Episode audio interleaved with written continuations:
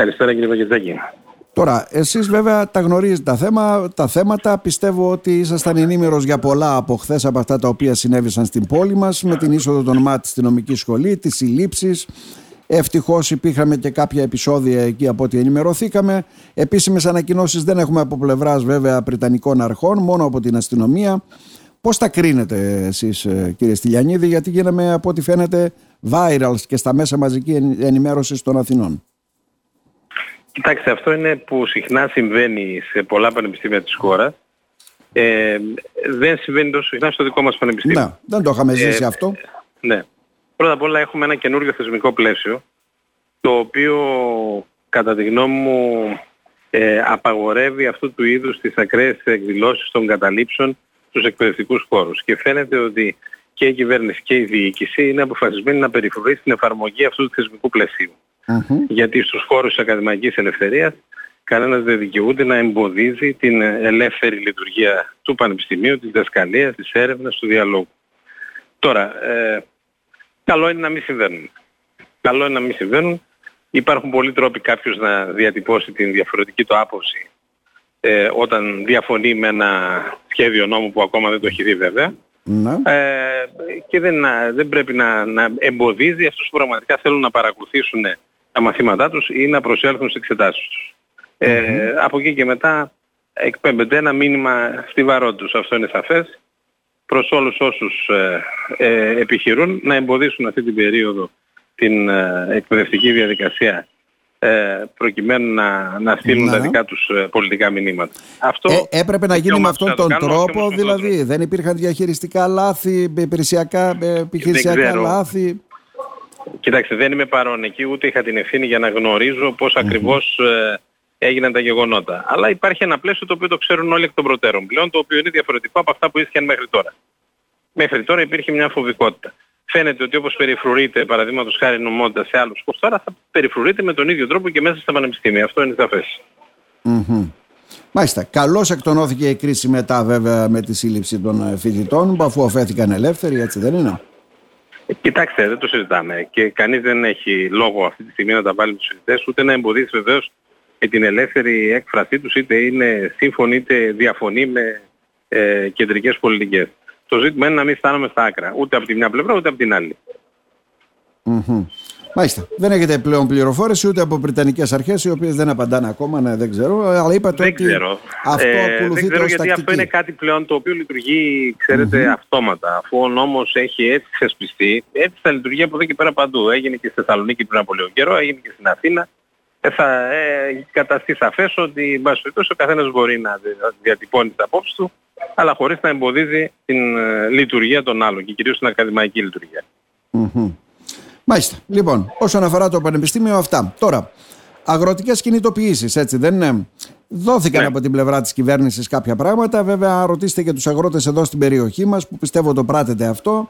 Θα πούν ότι αυτά που πήραμε είναι ελάχιστα για να σταματήσουμε τις διεκδικήσεις και όλα τα οποία δίνονται όσον αφορά το ενεργειακό κόστος με τα φωτοβολταϊκά ή τα σχέδια που λέει η κυβέρνηση και όλα αυτά είναι μελλοντικά. Κοιτάξτε τώρα τι γίνεται εδώ. Εδώ υπάρχουν μερικές πραγματικότητες που πρέπει να τις δούμε και από τη μία πλευρά και από την άλλη. Δηλαδή. Εγώ όσο υποχρέωση έχω να υπερασπίζουμε την κυβέρνηση και το κόμμα μου, άλλο τόσο έχω υποχρέωση να υπερασπίζουμε και τα αιτήματα των αγροτών της περιοχής μας όταν αυτά είναι δίκαια και ρεαλιστικά. Επομένως σας κάνω την εξής αξιολόγηση. Mm-hmm. Στην προηγούμενη περίοδο η κυβέρνηση Μητσοτάκη έκανε πολλά και σημαντικά πράγματα για τον πρωτογενή τομέα. Μείωσε το καύσιμο ε, με τον ειδικό φόρο, ε, ε, μείωσε τη φορολογία, μείωσε το ΦΠΑ πάνω στα εφόδια και προσπάθησε με κάθε τρόπο να στηρίξει την αγροτική παραγωγή με κορυφαία αν θέλετε επιτυχία το γεγονός ότι κατάφερε να προστατεύσει το ύψος των συνολικών επιδοτήσεων από την κοινή αγροτική πολιτική την ώρα που οι περισσότερες χώρες στην Ευρώπη πέσαν τραγική μείωση αυτών των επιδοτήσεων. Ποιο είναι το ζήτημα όμως; Γιατί έχουμε οδηγηθεί σε αυτό το διέξοδο. Υπήρξαν τρομερές καθυστερήσεις, θα έλεγα, και τις λειτουργίες του Υπουργείου Αγροτικής Ανάπτυξης στο μεσοδιάστημα. Δεν έγινε προφανώς η απαιτούμενη προετοιμασία και ενημέρωση για να προσαρμοστούν με ταχύτητα οι αγρότες στον νέο τρόπο ίσπραξης των ε, επιδοτήσεων, κυρίως σε ζητήματα που αφορούν με την προσαρμογή στην πράσινη ανάπτυξη, ναι. με αποτέλεσμα να φτάσουμε σε ένα σημείο να έχουν πάρει τώρα λίγο πάνω από τις μισές χρηματοδοτήσεις που δικαιούνται και να έχει σκάσει και ένας υψηλός ε, πληθωρισμός ο οποίος αυτή τη στιγμή πέφτει πάνω στα προϊόντα, στα εφόδια, στο mm κόστος παραγωγής με αποτέλεσμα να κινδυνεύουν πάρα πολλές ε, αγροτικές ε, επιχειρήσεις, οικογενειακές επιχειρήσεις να κλείσουν. Να. Και αυτό προκαλεί εύλογα... Και με αμφίβολο πόσο θα πάρουν από τα οικολογικά σχήματα και αυτά τα οποία θα πρέπει Τώρα, ο καθένας να τηρήσει. Ποια είναι τα θετικά; Τα θετικά είναι ότι ο Πρωθυπουργός ε, το αντελήφθη, ότι παρέτεινε όλα αυτά τα, της επιστροφής φόρου, του ειδικού φόρου για τα καύσιμα, άνοιξε το κεφάλαιο για την ενεργειακή αυτάρκεια των αγροτών και παραλλήλως ε, σε ευρωπαϊκό επίπεδο ζήτησε και επέτυχε την αναστολή του 4% του πρασινίσματος του λεγόμενου που μας απασχολούσε το προηγούμενο διάστημα. Εδώ όμως κύριε Μπακιτζάκη χρειάζεται να λειτουργήσει λίγο πιο σοβαρά και συγκροτημένα και το Υπουργείο Αγροτικής Ανάπτυξης το οποίο θα πρέπει τις αποφάσεις για την γρήγορη εκταμείευση είτε από τον ΟΠΚΠ, είτε από τον ΕΛΓΑ, είτε από την κεντρική ε, κοινή αγροτική πολιτική, να τις παίρνει γρήγορα και ξεκάθαρα για να μπορούν οι αγρότες που είναι έτοιμοι και που έχουν κάνει τη σωστή τους προετοιμασία να εισπράξουν τα χρήματα. Τώρα υπάρχει η πίεση του, ε, του Πρωθυπουργού για να γίνει αυτό γρήγορα. Έπρεπε βέβαια να έχει γίνει πολύ νωρίτερα. Εδώ πέρα έχει μια ευθύνη του Υπουργείου Αγροτικής Ανάπτυξης γι' αυτό, την ναι. οποία θα πρέπει με κάποιο τρόπο να την αναλάβει και να διορθώσει τα λάθη που έγιναν. Μα, μα τι να πούμε τώρα. Ε, όταν μιλάμε τώρα για Υπουργείο Αγροτικής Ανάπτυξης, μια που το αναφέρετε, βλέπετε και τη συμπεριφορά βέβαια του συναδέλφου σας στο κόμμα και υφυπουργού του κυρίου Κιλέτσι με τα 157 σχέδια βελτίωσης, τα οποία δόθηκαν στον Εύρο και οδήγησαν κατάφορα. Ναι.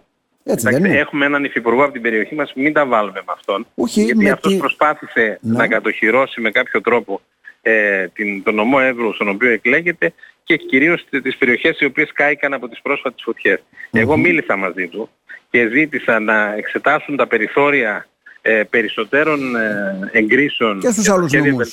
και της Κομωτινής ναι. και στους άλλους νομούς και στον Ομοροδόπης και στους άλλους νομούς γιατί και εμείς έχουμε καμένα όπως επίσης και σήμερα το πρωί ξαναεπικοινώνησα μαζί του και του ζήτησα αντίστοιχη στήριξη και για τους μελισσοκόμους και εξέφρασε θετική διάθεση και προσπαθεί να βρει τρόπο να λύσει το ζήτημα. Ε, δεν αποφασίζει μόνος του ο Σταύρος Σουγγελέστης. Εγώ δεν θέλω, επειδή έχουμε έναν υφυπουργό, να τα αποτώνουμε ναι. και όλα εκεί.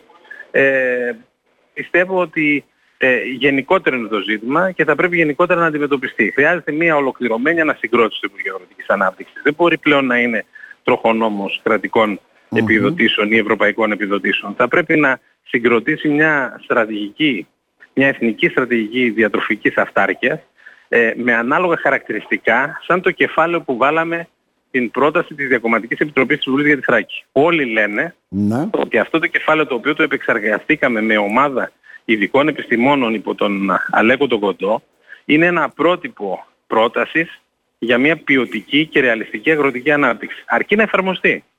Αυτό είναι το ζητούμενο. Και ναι. όσον αφορά τα αρδευτικά έργα και όσον αφορά τις επιδοτήσεις και όσον αφορά την κατεύθυνση των καλλιεργειών και όσον αφορά την καθετοποίηση του πρωτογενούς τομέα σε σχέση με την μεταποίηση ή σε σχέση με τις εξαγωγές. Απλά θέλει ένα πιο σύγχρονο και πιο αποτελεσματικό Υπουργείο να είναι πάνω από όλα αυτά για να αποφεύγουμε αυτά τα οποία ζούμε τώρα, τα οποία Ξέρετε, βάζουν σε κίνδυνο την ναι. πρωτογενή μας παραγωγή. Την ώρα που μιλάτε οι αγρότες εδώ φαίνεται αρχίζουν να στέλνουν τα μηνύματα και λένε το εξής ότι ε, σταχυολογώ έτσι για να τα απαντήσετε εντάχει. Ναι, ναι, Ουσιαστικά λένε ε, το Ταμείο Ανάκαμψης διαθέτει τόσα δις. Οι αγρότες μόνο δικαιούνται τα 300 εκατομμύρια. Λεφτά δεν υπάρχουν μας λένε και εφηδολή είναι όσον αφορά τις παροχές τους, αλλά... Εγώ θα, θα προσθέσω σε αυτό που λένε και ναι. κάτι άλλο ότι δεν επιτρέπεται σήμερα να δίνει η Ευρωπαϊκή Ένωση 56 δισεκατομμύρια για την ανασυγκρότηση της Ουκρανίας ναι. όταν μπορούσε 10 από αυτά τα δισεκατομμύρια να τα ρίξει στον πρωτογενή τομέα και να έχει λύσει το αγροτικό ζήτημα σε ολόκληρη την Ευρώπη. Την Ευρώπη. Γι' αυτό και την, το ξεσηκωμό και των Γάλλων και των Γερμανών